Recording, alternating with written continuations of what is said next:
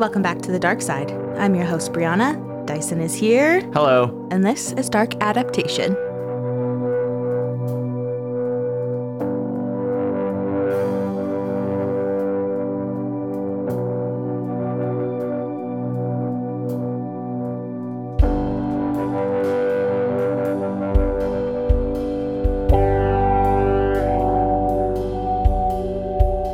Welcome to episode twenty-two. Yay. We're here. Tutu. We're here. We're talking. It's a podcast. Yeah. Oh, I thought we should start with our exciting news. What is our exciting news? It is... Huh? We got patches. Yo, yo, yo, we yo. got sick patches, like really nice quality ones too. They're so nice. Designed with our logo. Yeah, the logo that you made. And we had put it on social media a little bit ago. Yeah. And it's so pretty. And it, it the quality is like, mwah. Yeah, you can. I want to get, I want to get like a jean jacket now just, just to a- iron it on. I really do. And I was, when we were at Giant Tiger, I was, when we were looking at hats, I was debating whether I wanted to iron it on. But oh! I feel like, I feel like if I did, it would crease the front of the hat. Nah. So I was worried about it, but I don't know.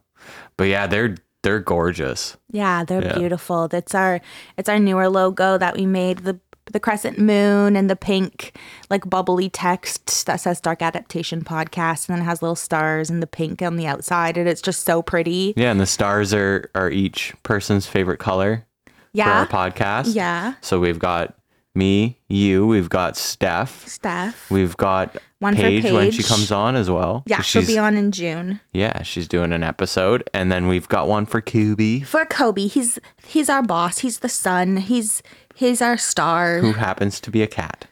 Yeah. Yeah. But also my son. Mm-hmm. He's my he's my little fur baby. I don't care if people are like, ugh, cringe, fur baby. He is. He's my Who son. Cringes at fur baby? Get a life. I don't so know. Much more cringy shit out there. Like so yeah. gas prices. Oh, Lord. No shit. It's fucked. Yeah. I feel like Ontario's goal is to get to three dollars. We're working there. We're open for business, baby. Hello. But yeah, we got patches. We are still going to work on putting them up, like a little shop for them and stuff. Yeah. So make sure you follow us on like Instagram, Twitter, Facebook and stuff, where we'll have all of our updates. And mm-hmm. then, um, yeah, if you like dig the show, because I know we got a few listeners. We have one or two. Mm-hmm. Uh, just buy a patch. Support a little, a good little pod who... Little indie pod. Little indie pod who delivers you good content. I mean, come on. Yeah, you know what I want to do? I want to get like an... In- if I do get that like jean jacket, I think I'm just going to load it up with indie podcasts. Oh! Uh, yeah, how cool would that be? Spoils of Horror, make a patch. Yeah, make a patch. We also debated having a bumper sticker, oh, that, which I, would be fun. Yeah, yeah, but, we were going to do stickers and then... I, because I have my jean jacket that is just loaded with patches. I love patches. They're, they last a while. They're really good quality. They're iron on, so the back has that like material so that if you have an iron, you just mm-hmm. heat that bad boy up. You're, yeah. you're set. Yeah, we we went with that. It was an extra option, but I was like, damn it, we're going, we're doing that, and then like a really nice like I don't know what the real I forget what the there's a technical term, but like the embroidery on the sides to make it like a. Really durable, really like you feel it and you're like, this has some like good weight to it, and it's it's a solid, well stitched patch. Yeah. Yeah. So we'll post pictures, we'll keep you updated, but yeah, yeah support support your boy, support your girl. Yeah. Dark Adaptation Podcast represent. Yeah, we'll put it up on our shop when we have one for uh, either our website or for uh, Facebook or Instagram. Yeah. You can do both. We'll figure it out. We're just excited and we want to tell you, even though we don't have all of the little things figured out yet. We just want to tell you because yeah. it is so exciting and they're so beautiful and everyone should buy one. Thank you. They are really dope, though. I love them. All right. So this week, um, it's going to be part one of two. We did release a May schedule, and next week was... going to be Robert Raymond Cook. But this one, of course, in my typical fashion, I did a lot more research than I ever mean to. Well, not that I mean to, but I just, so much information. Mm-hmm. So, and we have been so busy with work. Um, for work, we have an upcoming conference, so we'll be gone for like the whole week pretty much. Yep. So I just won't be able to do the like the quality of research that I like to do. So this one, we're just going to s- split it up. It'll be two-parter. Mm-hmm. It'll come out, um, second part will come out next week, which is what, May thirtieth? I think so. May thirtieth, yeah. Yeah. So yeah, we'll push Robert. We're going to push Robert Raymond Cook till the first week of June. But make sure that you listen to both parts. Stay tuned for part two, because since that will come out on May thirtieth, that will be the last episode of the month. So at the end of that episode, we'll be picking the topics for June. Mm-hmm. So oh, that's also a good reminder for everyone listening to send us case suggestions. Yeah. Because then we can shout you out if we end up picking your recommendation. Mm-hmm. So yeah, I just wanted to give a little heads up about that. This will be a two-parter.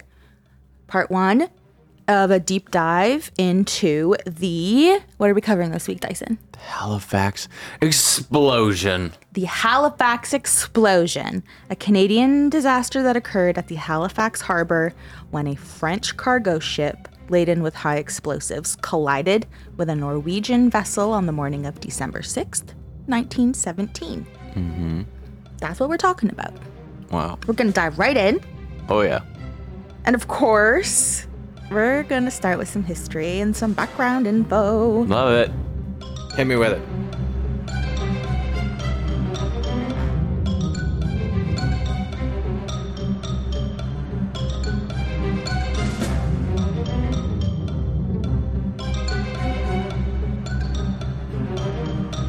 Halifax Harbour is a large natural harbour on the Atlantic coast of Nova Scotia, Canada.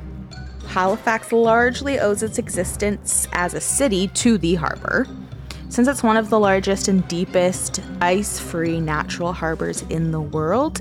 It's been used for hundreds of years by all types of ships. Mm. Halifax Harbour is situated between Dartmouth, which is on the east, and Halifax on the west. Oh yeah. Halifax and Dartmouth had thrived during times of war.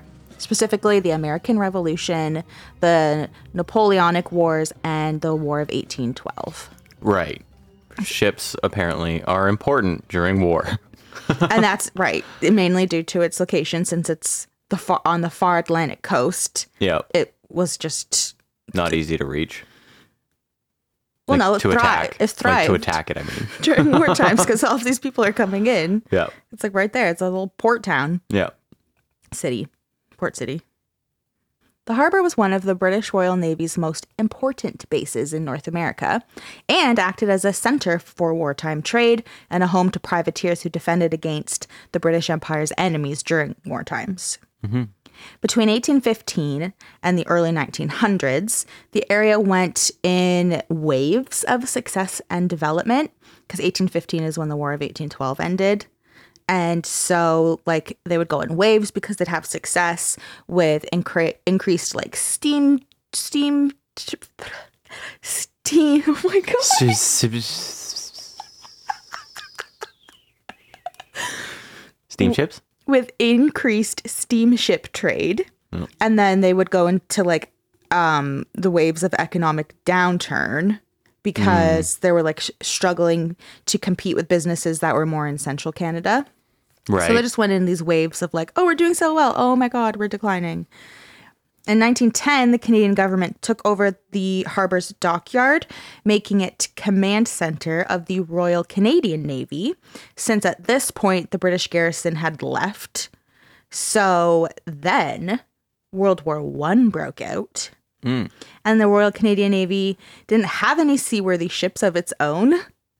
Wow. So the British Royal Navy had to come back to Canada and assume responsibility for, like, maintaining the Atlantic trade routes by readopting Halifax as its base of operations, because right. They're like, shit, we shouldn't have left, since we didn't know you did not have your shit together, and also, oops, we didn't know World War One would happen. Yeah. But they were like, okay, we'll help you, but you, the Royal Canadian Navy, you can still manage the harbour, but we'll supply everything that's important to the harbour. Yeah, that makes sense. So convoys carried men, animals, and supplies to Europe to aid in war efforts. Mm-hmm. The two main points of departure were Sydney on Cape Breton Island and Halifax. Hospital ships brought the wounded to Halifax, so a new military hospital was constructed, and it was called Camp Hill. Mm-hmm. The success of German U-boat attacks on ships crossing the Atlantic Ocean led the Allies to institute a convoy system, which would help reduce the losses while transporting goods and soldiers to Europe. Yeah. So basically, like, merchant ships or p- passenger ships or whatever, they if they gathered at Bedford Basin, which is like the end of the harbor, mm-hmm. on the northwestern side, they were all protected by two sets of anti-submarine nets, and it was also guarded by patrol ships on mm-hmm. the Royal Canadian Navy. Yeah. Yeah, that's what U-boats are, guys, by the way. They're like little submarines. Oh, yeah. Yeah. yeah. They like they like they're like a ship, and then all of a sudden they're like dive, dive, dive, and they're like oh, and then they go underwater, and then uh, they get a little periscope and they shoot a little torpedo, and then that's the end of you. Yeah. That was a really good description. Yeah, you're welcome. I really, did I take you there? Oh, yeah, you did. Yeah, Das Boot. Oh, it's what? Good, uh, it's a good uh, movie about it. It's it's a night. It's Nightmare Fuel if you guys ever look into it, because they were really, really, really good at sinking ships, and they were mm-hmm. like Germany's best asset in World War Two mm-hmm. until everyone caught on that the way to catch them is you fly a plane over top. And then they became the most casual, like the, their entire German fleet got decimated. I think like two two survived. Wow. And like one, I think one of them, like not like two or like a handful. And then one of them, like uh, the crew just like heard Nazi Germany was falling. So they just fled to um, Austria, I think, and they just ground their ship up onto the shore and like fucked off. Was this World War Two? This was World War Two. I know they had the U-boats during World War One as well. Yeah, this is yeah. all about World War One, but yeah. yeah. So at least at least they caught on. It took until World War Two, but they did. Yeah. So in World War One, which is what I, which is um, what I'm mostly talking about here, just because we're the mm-hmm. ta- the explosion was in nineteen seventeen. Mm-hmm. Um, yeah, the like you said, the U-boats, which are submarines, were very good at what they did. Yeah. So to protect all of the ships, they had like they in, implemented these anti-submarine nets. They had all of these other bigger ships that would protect the the um, vessels that were carrying like the shit they needed, people and supplies and stuff. Mm-hmm. So the convoys departed under the protection of British cruisers and destroyers, and a large army garrison protected the city with forts, gun batteries, and more anti-submarine nets. Mm-hmm. World War One led to a huge military, industrial, and residential expansion of the city, because mm-hmm. there were so many fucking people coming in and out, because this was like prime access for especially Allied ships mm-hmm. in the harbor. So the and the weight of goods passing through the harbor increased significantly because there was so much stuff coming in. And then that led to the population of Halifax and Dartmouth combined to increase to about like somewhere between sixty and sixty-five thousand people by nineteen seventeen.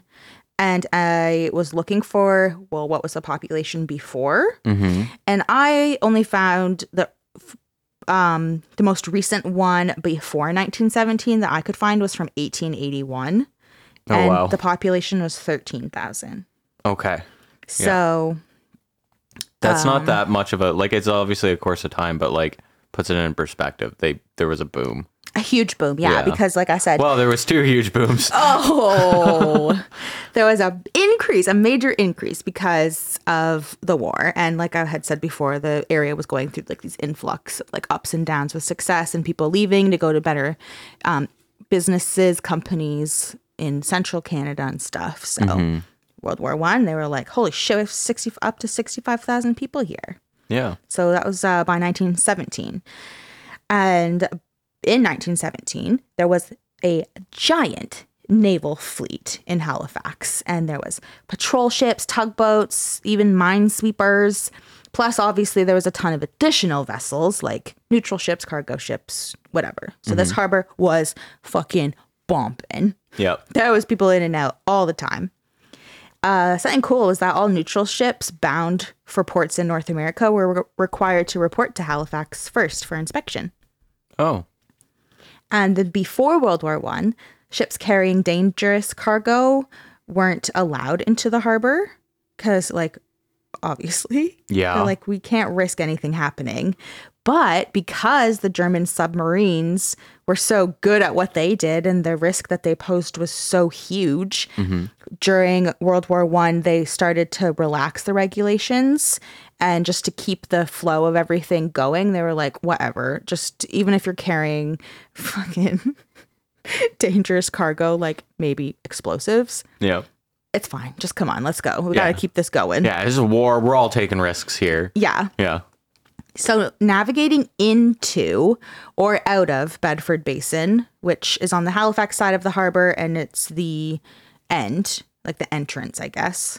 Mm-hmm. Um, it required passage through a strait called the Narrows, and the ships were expected to keep really close to starboard, which is the right side of the channel, mm-hmm. and that's how you would pa- like pass uh, um, oncoming vessels. You wanted to be port to port. So your left sides were touching, just like you were in traffic. Oh, okay. Stick to the right. That's how you should be navigating this channel. Okay. So it's like a little roadway. Yeah. yeah. And ships were restricted to a speed of five knots yeah. within the harbor.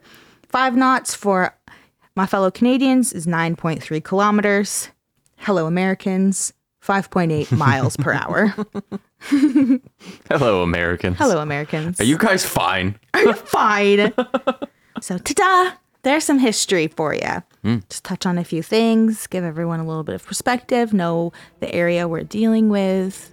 Yeah. Some key information that, like, when it comes up later, you're like, oh, okay, thank God for that history lesson, because now I know what you're talking about. Yeah, also, how are you going to know about the Halifax explosion if you don't know what Halifax is? The Halifax Harbour, at least. Yeah. Hello, Americans.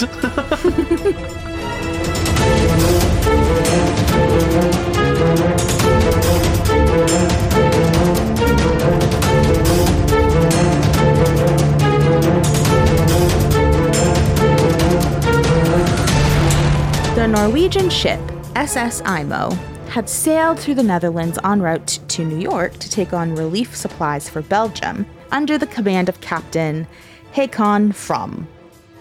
Hmm. Probably said that wrong. Wrong. It's Akon. Akon. From. The ship arrived in Halifax on December third for neutral inspection and spent two days in Bedford Basin, part of the Halifax Harbor. Remember, history.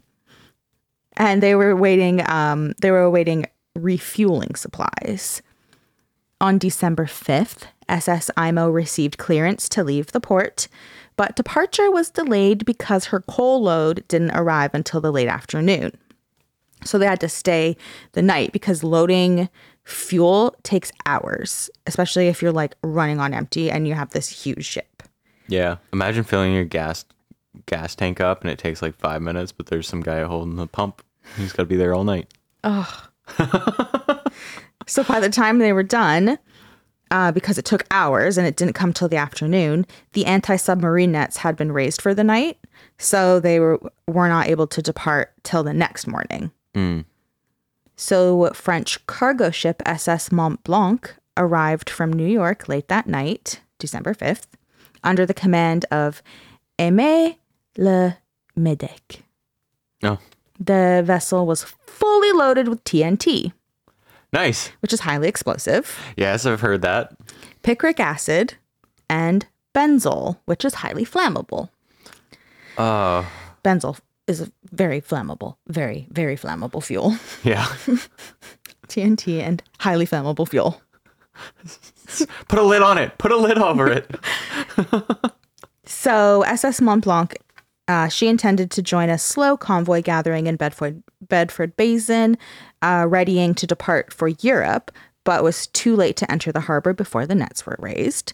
So Francis Mackey, an experienced harbor pilot, boarded Mont Blanc that evening and, and asked about, you know, special protections since the cargo in the ship was so sensitive, mm-hmm. and was like, you'll have to wait outside Bedford Basin. Um, but yeah, is there any protection here just in case it gets a little bit more busy? Mm-hmm. And they're like, no. Oh, all right. No. Just no. Listen, I thought regulations were laxed. I'm not protecting my cargo. You're lucky there's nets. The anti-submarine net between George's Island and Pier twenty-one opened for the morning, and Imo was granted clearance to leave Bedford Basin by signals from the guard ship H M C S Acadia. This was at approximately seven thirty in the morning, so December sixth now, uh, with pilot William Hayes on board. Now, I was like, why is there a pilot? Yeah. uh, sorry. This is, despite, if you remember from episode one, we were joking about it being a nautical awareness podcast. I still don't know shit about nautical anything. Mm. So I was like, why the hell is there a pilot on this ship? Yeah. But I guess the captain is responsible for bringing the ship and its passengers safely into the port. Um, but they're assisted by a very critical member of the team, which is a harbor pilot. Mm. And uh, also sometimes called a maritime pilot. Right. Yep. But I'm just like, why call it a pilot then? Can't it just be like a maritime ca- captain? But no, there's only one captain. There's only one captain. There's a hierarchy, baby.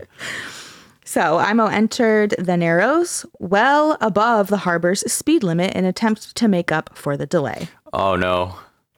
Since the anti-submarine net opened, ships were being cleared like that to enter the harbor. All mm-hmm. right. Yeah, it's open. Come on. Come on in. Tugboats, cargo ships, even American tramp steamer S S Clara.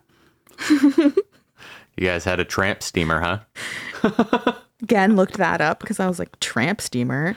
Ooh. But the slang of tramp is like drifter. So a tramp steamer is just like a merchant ship that is doesn't have a schedule. It doesn't have um, an itinerary, and they kind of just like roll up and trade to in harbors on the spot. All right. So don't think like the tramps in the pickle park. Think of like Lady and the Tramp. That's right. Yeah. And, went right to Pickle Park. By seven thirty a.m., Mont Blanc was cleared to enter the harbor.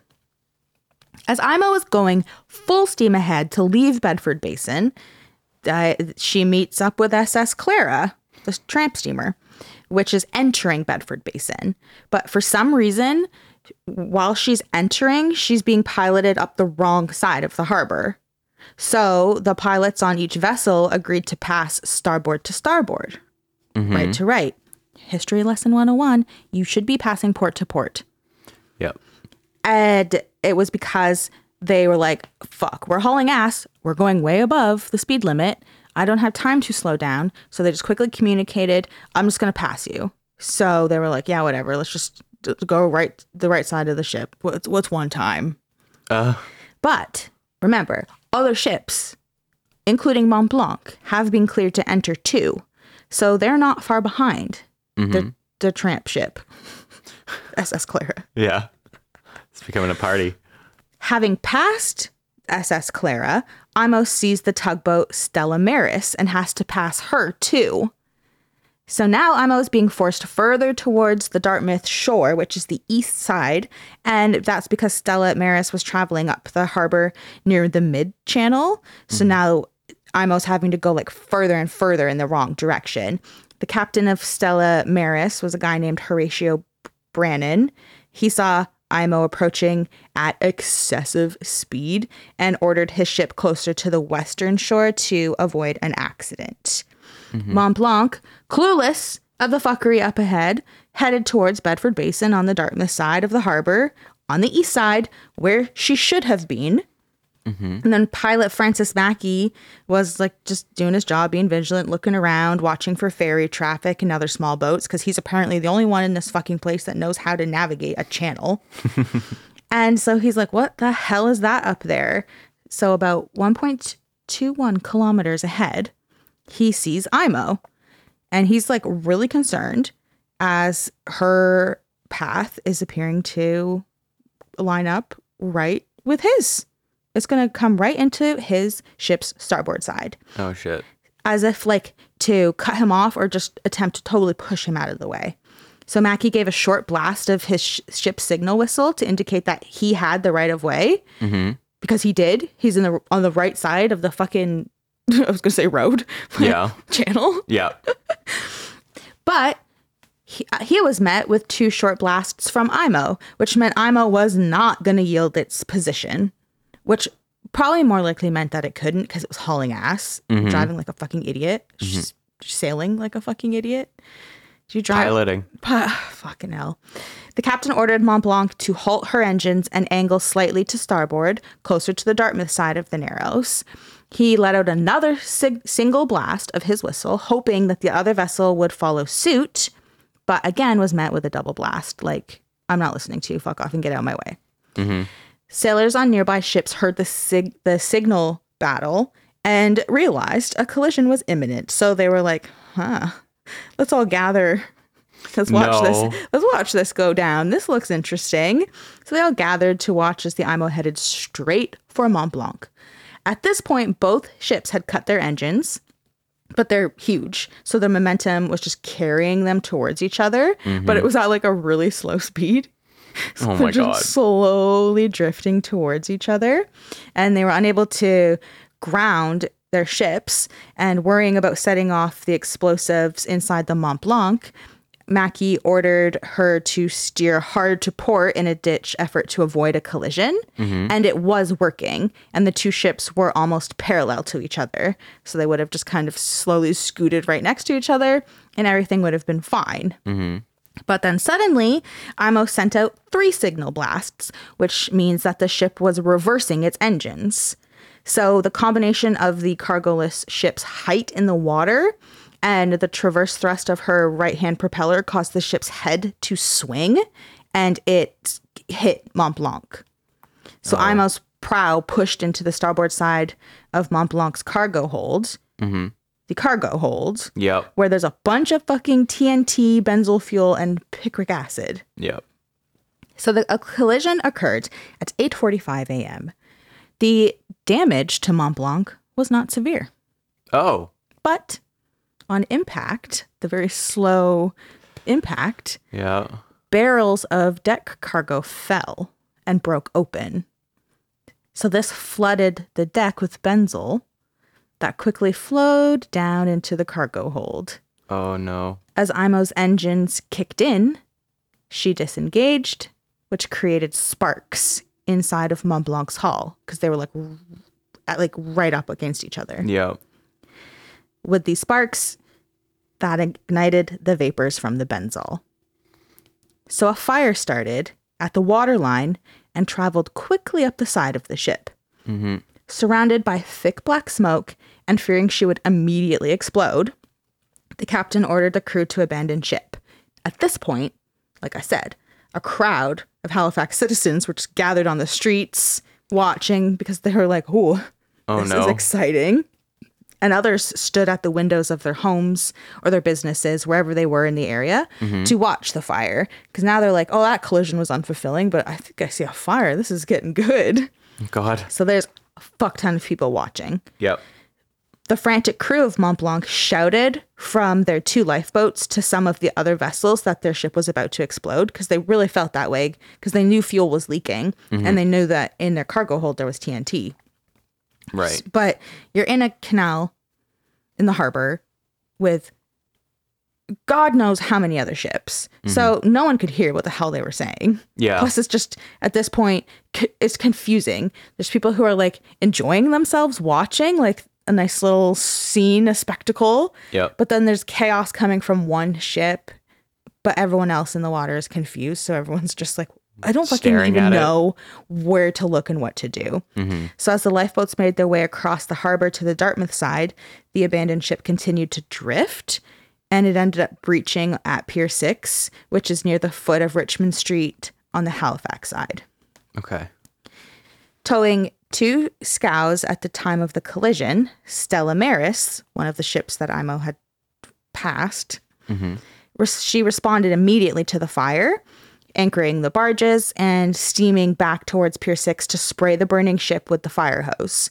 The tug's captain, Horatio Brannan, and his crew realized that the fire was too intense for their single hose, so they ended up backing off because it was just burning more and more. Yep.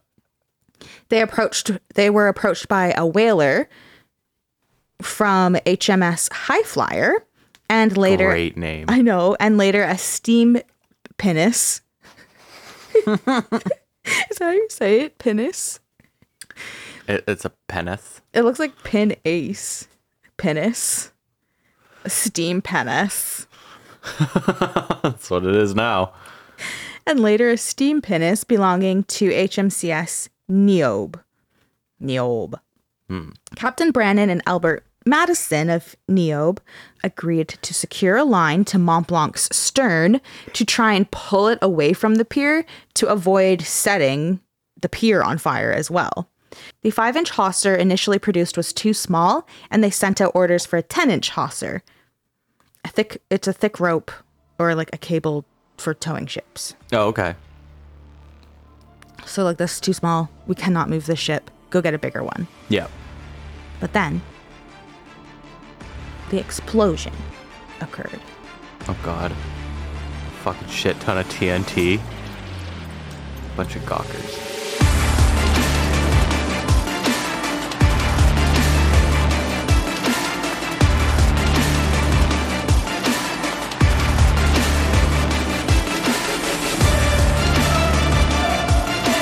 At nine oh four a.m., the blazing fire on the Mont Blanc was burning hotter and bigger and set off her cargo of high explosives. The ship was completely blown apart, and a powerful blast wave radiated away from the explosion at more than a thousand meters per second. Oh, holy shit.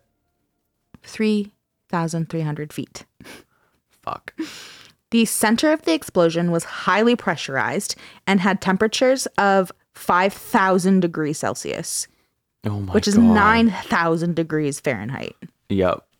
White hot shards of iron rained down on Halifax and Dar- Halifax and Dartmouth. Mont Blanc's forward ninety millimeter gun, which is fifteen feet long. I had to look that up. It landed five point six kilometers north of the explosion site, Holy near fuck. Albro Lake in Dartmouth, which and its barrel was melted away. five point six kilometers or three point five miles. That's how intense this explosion was, that it launched a fifteen-foot gun. Yeah. Those things are huge. Yeah, and they're heavy. Yep. The shank of Mont Blanc's anchor, weighing half a ton, landed three point two kilometers south of Armdale. Like, this explosion just... Yeah, this shit just went flying, and didn't matter it what it weighed. Catapulted shit everywhere. Yep. A cloud of white smoke rose to at least three thousand six hundred meters or eleven thousand eight hundred feet. The blast was felt as far away as Cape Breton. Guess how many kilometers away that is?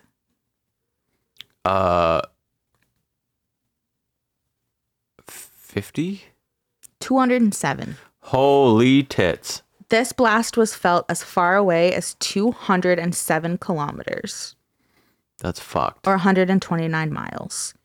And Prince Edward Island, which is one hundred eighty kilometers or one hundred ten miles away, mm-hmm. they also felt it.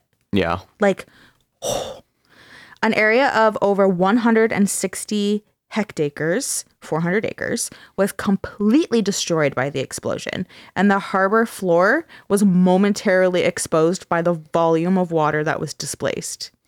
Oh my God. The harbor floor was exposed. Yeah, it just launched all the water out. So you know what that means. Oh, yeah. A tsunami. tsunami. Yeah. So they're dealing with a fire and then an explosion, and then they're like, oh, fuck. And a tsunami was formed by water surging in to fill the void. Yep. So it rose as high as eighteen meters or sixty feet above the high water mark on the Halifax side of the harbor. Oh my and, God. And Imo was carried onto the shore of Dartmouth by the tsunami. Holy shit. Insane. Yeah, that's a, that it's is like insane. A moment, and you're just like, it's pandemonium. Yeah, there's an explosion so intense that a fifteen foot gun lands almost six kilometers away, mm-hmm. and the the floor of the harbor is exposed. And then there's a tsunami that carries a ship onto the shore. I have a feeling anyone who survived the explosion and is close enough to get hit by the tsunami is already not having a very good time because they're probably deaf. Well, yeah, we'll get into that. The the uh, this blast killed all but one of the of the whalers. Everyone on the pinnace and twenty-one of the twenty-six men on Stella Maris. Mm. She also ended up on the Dartmouth shore, severely damaged. Yep. Just ships were just like carried onto the fucking shore.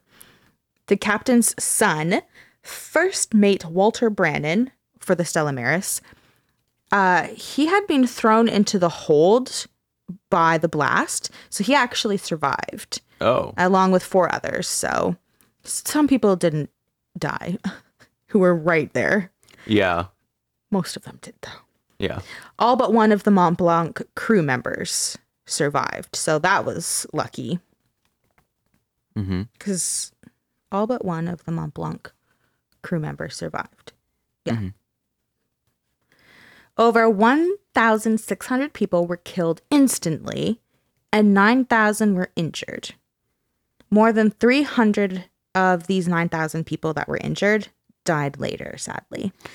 Oof. Every building within a two point six kilometer radius, which was over twelve thousand in total, was destroyed or badly damaged. Mm-hmm. Hundreds of people who had been watching the fire from their homes were blinded when the blast wave shattered the windows in front of them. Oh, God. Because it yep. happened so fast. Yep.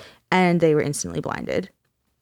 Overturned stoves and lamps started fires throughout Halifax, particularly in the North End, where entire city blocks burned, trapping residents inside their houses. Firefighter Billy Wells, who was thrown away from the explosion, had had his clothes torn from his body, and he described the devastation survivors faced. Quote, "The sight was awful, with people hanging out of windows dead, some with their heads missing, and some thrown onto the overhead telegraph wires." Ew, God. He was the only member of the eight-man crew on the fire engine Patricia to survive. Holy they shit. Were one of the first responders that were going to the site when the fire started. Mm-hmm. And since the explosion was delayed, he was the only only one to survive from that um brigade? Is that the right word? I don't uh, know. From that crew. Yeah, from that crew. From those responders. Yeah. Large brick and stone factories near Pier six, such as the Acadia Sugar Refinery, disappeared into unrecognizable heaps of rubble and ultimately killing most of those who were working inside. Yeah. The Nova Scotia cotton mill, located one point five kilometers from the blast, was destroyed by fire and the collapse of its concrete floors. The Royal Navy College of Canada building was badly damaged, and several cadets and instructors maimed.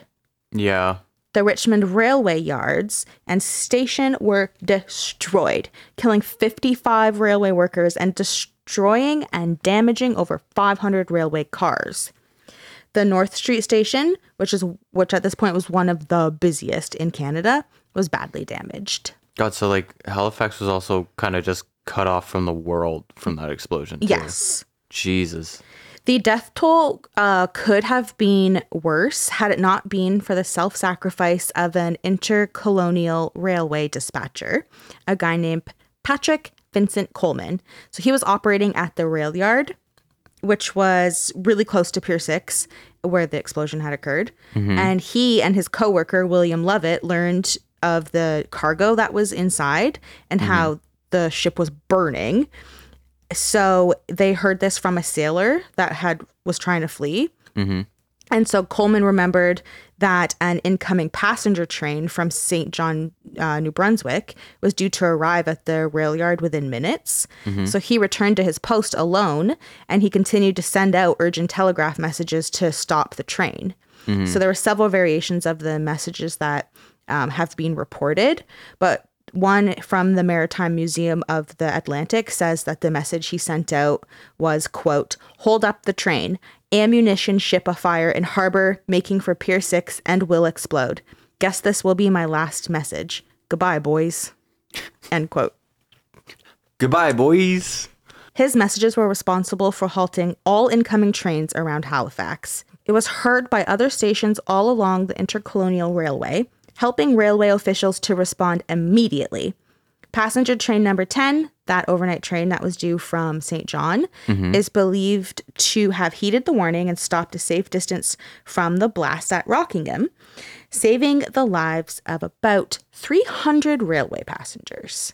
Wow. All because he stayed back and was like, ah, I gotta do it.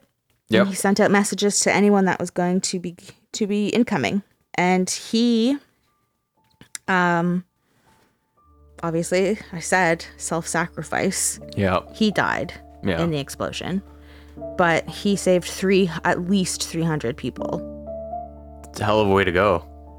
And he, goodbye, boys. I, I love that. He's just like, well. Guess this will be my last message. Goodbye, boys. Yep. That's, that's a man right there. Yep.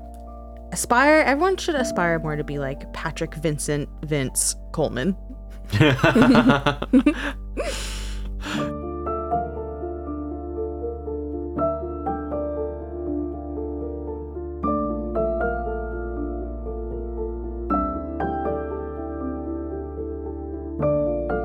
First rescue efforts came from surviving neighbors and co-workers who pulled and dug out victims from buildings.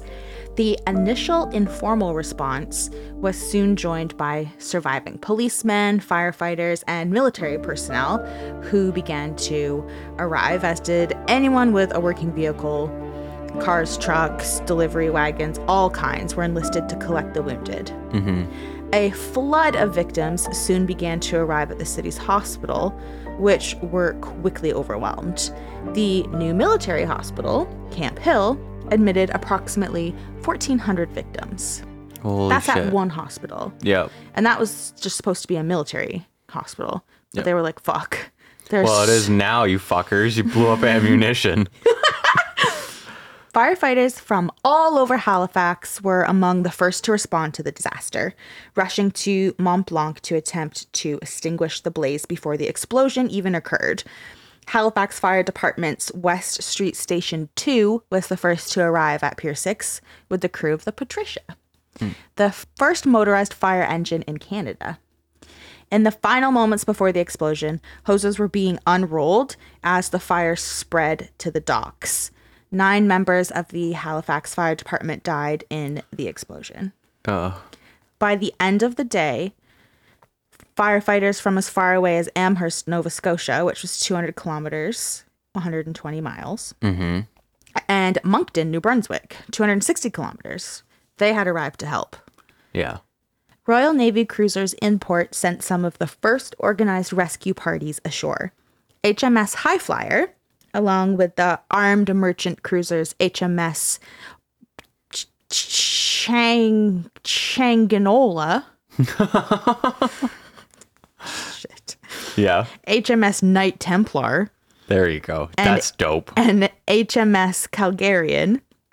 They sent boats ashore with rescue parties and medical personnel and soon began to take wounded um, on their ships. Mm-hmm. A U S Coast Guard cutter, U S R C Morrill, also sent a rescue party ashore. Out at sea, the American cruiser U S S Tacoma and armed merchant cruiser U S S Von Steuben were passing Halifax en route to the United States. Tacoma was rocked so severely by the blast wave that her crew went to general quarters.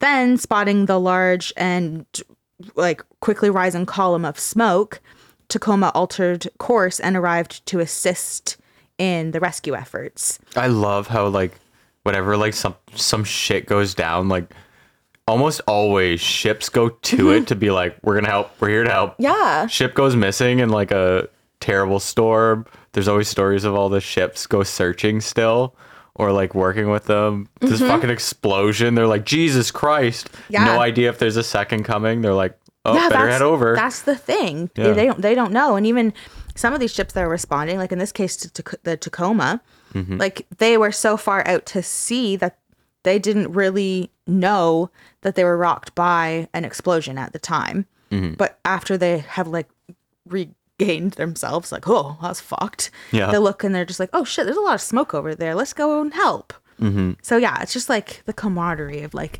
I'll help my my fellow seamen.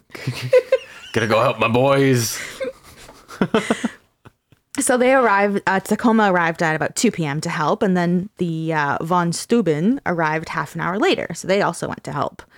The American steamship Old Colony had docked in Halifax for repairs earlier that day, mm. but had suffered little damage, surprisingly. No. And uh, they were that ship was quickly converted to serve as a hospital ship, yep. and it was it uh, was staffed by doctors and orderlies from the British and American Navy vessels in the harbor. Mm-hmm. So it's just the action is like immediate and so quick. Of people like, what are you? What do you do for a living? What are your credentials? What do you do? What do you do? Do you have space? And everyone was just like, I got it, I got it, I got it. And they yeah. just like went to work and like found a place to set up shop for, to help. Mm-hmm. Canadians, eh? Yeah. Dazed survivors immediately feared that the explosion was the result of a bomb dropped from a German plane. Yeah. Troops at gun batteries and barracks immediately turned out in case the city was under attack. But within an hour, they switched from defense to rescue roles because it, it started to spread what the cause and the location of the explosion was. Mm-hmm. So as it was determined, they were like, okay, thank God we weren't bombed, but also woof. Yeah. So all available troops were called in from harbor uh, fortifications and barracks to rescue survivors and provide transport to the city's hospital. Adding to the chaos uh, were fears of a potential second explosion. Mm-hmm. A cloud of steam shot out of ventilators at the ammunition magazine at Wellington Barracks as naval personnel extinguished a fire uh, by the magazine. Mm-hmm. The fire was quickly put out. The cloud was seen from blocks away, and then that quickly led to rumors that another explosion was imminent. Yeah. So uniformed officers ordered everyone away from the area. They're like, listen, did you not learn anything? Yeah. You fucking looky-loos. Fool me once. Get away from here, okay? Yep. So as the rumors just started to spread across the city, uh, thankfully that is not, like, I don't even know if thankfully is the right word, but because the rumor started to spread that there might be a second explosion, that's really only the reason that people finally started to flee the area. Yeah. Otherwise, they just wanted to check out the chaos. Yeah, they just wanted to see all the shittery that just happened. Exactly. The confusion hampered efforts for over two hours until fears were dispelled by about noon that there hopefully wouldn't be a second explosion. Mm-hmm. Like, listen, it's probably fine. Just yeah, go yeah. away. Just another ammunition magazine on fire. It's fine. It's and cool. yeah, and that was like the um, uniformed officers that were like, everyone needs to clear the area. Everybody get out of here. But most Uh, rescuers, especially because they were like volunteers at this point, they ignored the evacuation orders and they just continued working uninterrupted at the harbor. Yeah, they well, like, good luck stopping them, right? Yeah, it's like, their community. You could tell me that there's an explosion or there isn't, or like a second explosion or there isn't. At this point, I really don't care because there's people who need help. And also, I'm so fucking close to this. No way I'm surviving it anyway. Right. Yeah. Surviving railway workers in the rail yards at the heart of the disaster carried out rescue work. So even though God knows how many of their employees, co-workers, whatever, just fucking died, I think it was like fifty-five, mm-hmm. they're like, well, let's go. I'm here to help. So they started pulling people from the harbor. They started moving debris and pulling people from under the debris.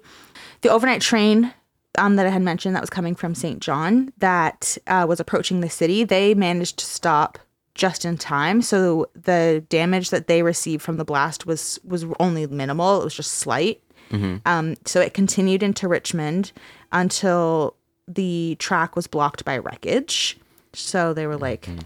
well, shit. Like, even though we thought it was maybe safe now to get in, literally we can't because this explosion launched shit up to six kilometers. Yeah, it's fucking scorched earth as we get here, yeah. So the passengers um, that were on board, and some of the passengers were also soldiers, they used the emergency tools from the train and just got out and they started to help rescue people. They started to use the tools to dig people out of houses.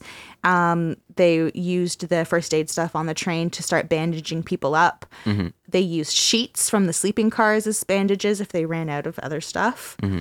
And the train was loaded with injured people and left the city at one thirty with a doctor aboard to evacuate the wounded to Truro. Mm-hmm. So everyone is just so lovely and helpful. Yeah. Leading citizens formed an emergency committee called the Halifax Relief Commission at noon. So they were like, oh, fuck. All this is happening on, like, the same day. People are like, let's go. Yep.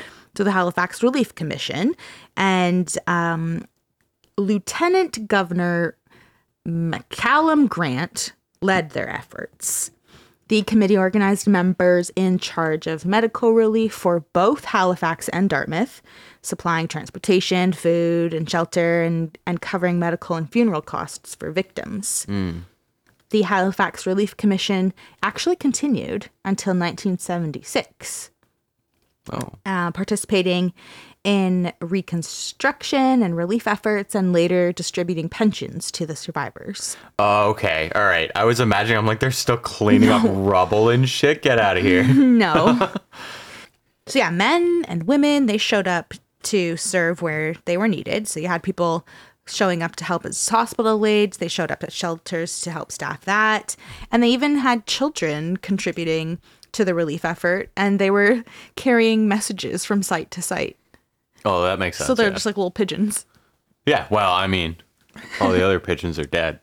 Yeah. They... they were obliterated. They were found forty kilometers. Just beaks. Ew. I was picturing, sorry, I started. I was waiting for that to hit you. Because I was I was just trying to get the images of baby pigeons out of my head.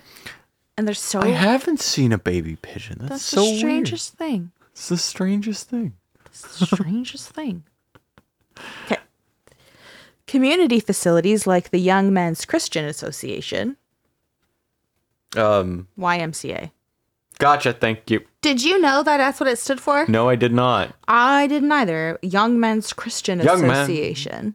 Men. Oh. Yeah. That's real funny that it stands for that now. Fascinating. Yeah, you learn something new every day. So yeah, the, the Young Men's Christian Association, or all of the Y M C As, they were rapidly converted to emergency hospital facilities with medical students providing care. That's fucking handy right there. Oh, yeah. Yeah. Rescue trains were dispatched from across Atlantic Canada, as well as the northeastern United States.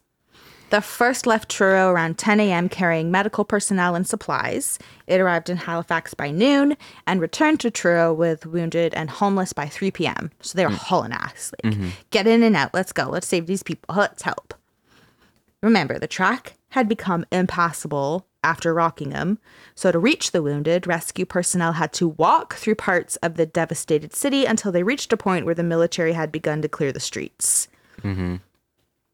It's kind of crazy to think that it's it's during World War One, it's war yep. times, but like it was just a fucking horrible accident that caused this explosion, but the city looks like it was leveled by war. Yeah, it's like a, it's like a war zone. I was gonna say walking through that city would have been traumatic in its own right. Of course. Yeah. All those dead pigeons. Oh, God. There's just shadow shadow marks on the wall of birds. Just blown away. I love how that's what I'm picturing. Meanwhile, there was a quote from uh, one of the only surviving firefighters. With bodies hanging out of the window headless. Yeah. And in the power lines. Yeah. Oh, God. Um, telegraph. Telegraph, telegraph line, sorry. Lines. Yeah. By nightfall, a dozen trains had reached Halifax from the Nova Scotian towns of Truro, Kentville, Amherst, Stellarton, Pictou, and Sydney, and from New Brunswick, cities of Moncton, Saint John, and the town of Sackville. So tons of people were coming in to help. Mm-hmm. On the morning of the disaster, a mortuary committee was quickly formed at Halifax City Hall by Alderman R B Caldwell. That's so depressing, but it had to happen because of how many people were killed. Yeah. But just being like, oh, you know, I just chair the mortuary committee. Ooh. The Chabucto Road School, which I guess is still standing, but now it's the Maritime Conservatory of Performing Arts. Ritzy. So this is in Halifax's West End. This was chosen as the Central Morgue. Ooh. A company of the Royal Canadian Engineers repaired and converted the basement of the school to serve as a morgue and classrooms to serve as offices for the Halifax coroner. Right. Trucks and wagons soon began to arrive with bodies. Colonel Arthur S. Barnstead took over from Coldwell as the morgue went into operation and implemented a system to carefully number and describe the bodies. Now, this system was actually based on the system developed by his own father, John Henry Barnstead, which he used to identify the Titanic victims. Oh, wow. Mm-hmm. It was a specific system he made when the bodies and survivors and all types of different shit started coming into Halifax. Yeah. After the Titanic sank. So to, to identify and carefully... um. you know, label, essentially, the bodies. He made a system. Yeah. And so nice. He used that system on all of these bodies that were coming in. Oh, it's handy. It's like a Dewey Decimal System, but darker. So much darker. It's like a Dewey Decimal System, but dead. dead. Okay, so as if this entire scenario isn't chaotic enough, mm-hmm. like... literally, name it, you name it, it's happening here. There's yeah. just fuckery all over. Well, relief efforts were hampered the following day by a blizzard that blanketed Halifax with sixteen inches of heavy snow. Oh my God, that is the last thing I want. Because mm-hmm. everyone wants to be out there helping, but then your hands go numb and shit. Yep. So the trains that were like really... making pace. They were like, we are here to help. Mm-hmm. Those trains en route from other parts of Canada and the United States were stalled in snowdrifts, and telegraph lines that had been hastily repaired following the explosion were immediately knocked down again. Fuck. Halifax was so isolated by the storm, and rescue committees were forced to suspend the search for survivors. Yep. So like you had said, like, oh man, this place must feel like so isolated. Yep. And it did. But then you have all these people who are like, it's fine. Like, we're going to do everything we can to come and help you. Yo, and they, then you get a freak snowstorm. Yeah, they fucking fought and clawed their way back into Halifax to be like, we're here to help. Like, even walk through the fucking city. And then it's like, then you get psych s- snowstorm. sixteen inches yeah, of heavy snow. That's a Halifax that, snowstorm right there. Oh, yeah. That yeah. fucks up your already messed up train tracks. You have, like, who, God knows who, that, like, repaired these, um... telegraph lines. Like, that's it, amazing yeah. that it happened that quickly, and then the snowstorm takes them out. Just takes it right out. Yeah. So there is like a little bit of a silver lining though, and that is that all of the snow from the storm helped put out fires that were still raging all over the city. Yeah. So that is good, but you know, there's still that's yeah. Just people that needed the the the rescue efforts, that needed the incoming trains to yeah, get to I would have taken the I would have taken the fires because they're trying to pull people out of rubble. Yeah. Yeah. So, since that is a semi-positive note, just a tiny little bit of a silver lining, mm-hmm. I think that is where we will leave it for now. Okay. We will leave it for now for part one, and we will come back next week for part two. Who mm-hmm. and that will that will conclude the episode. Yeah, picking up from the chaos. Yeah. Yeah. Yes. Yes. Yes. um, also, like, make sure that you come back to hear part two, because then at the end of um that episode, we'll pick June's. We're gonna pick the schedule for June. Mm-hmm. And um, we already have some stuff picked out, but yeah, just make sure that you tune in. Mm. For June's schedule. Stay tuned for information about our patches. Oh, yeah. Yeah. Follow we'll keep, us on we'll social keep you media. Patched in on that. Oh, we'll keep you patched in on information about our patches. Yeah.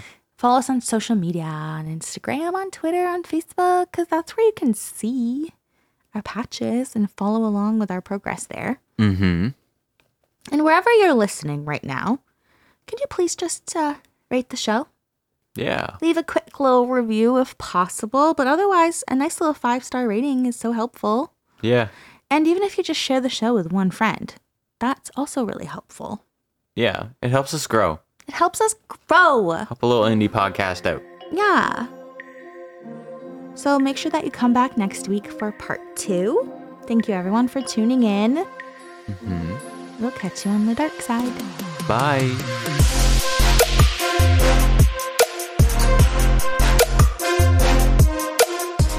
I heard a weird sound. I did too. I think my computer was loading. Would your what, did computer just send a fax? mm-hmm. Mm-hmm. Oh wait, I'm reading it here. It says, "Are we doing duplicate billing?" Are we doing duplicate billing? The ship was completely blown apart, and a powerful blast wave. The ship was completely blown apart. The ship was complete. Kobe comes into the room and you're just immediately like, what? I'm flustered, Kobe. Oh my god. Don't look at me. Oh, Kobe, come on. Oh, he's like, he's down.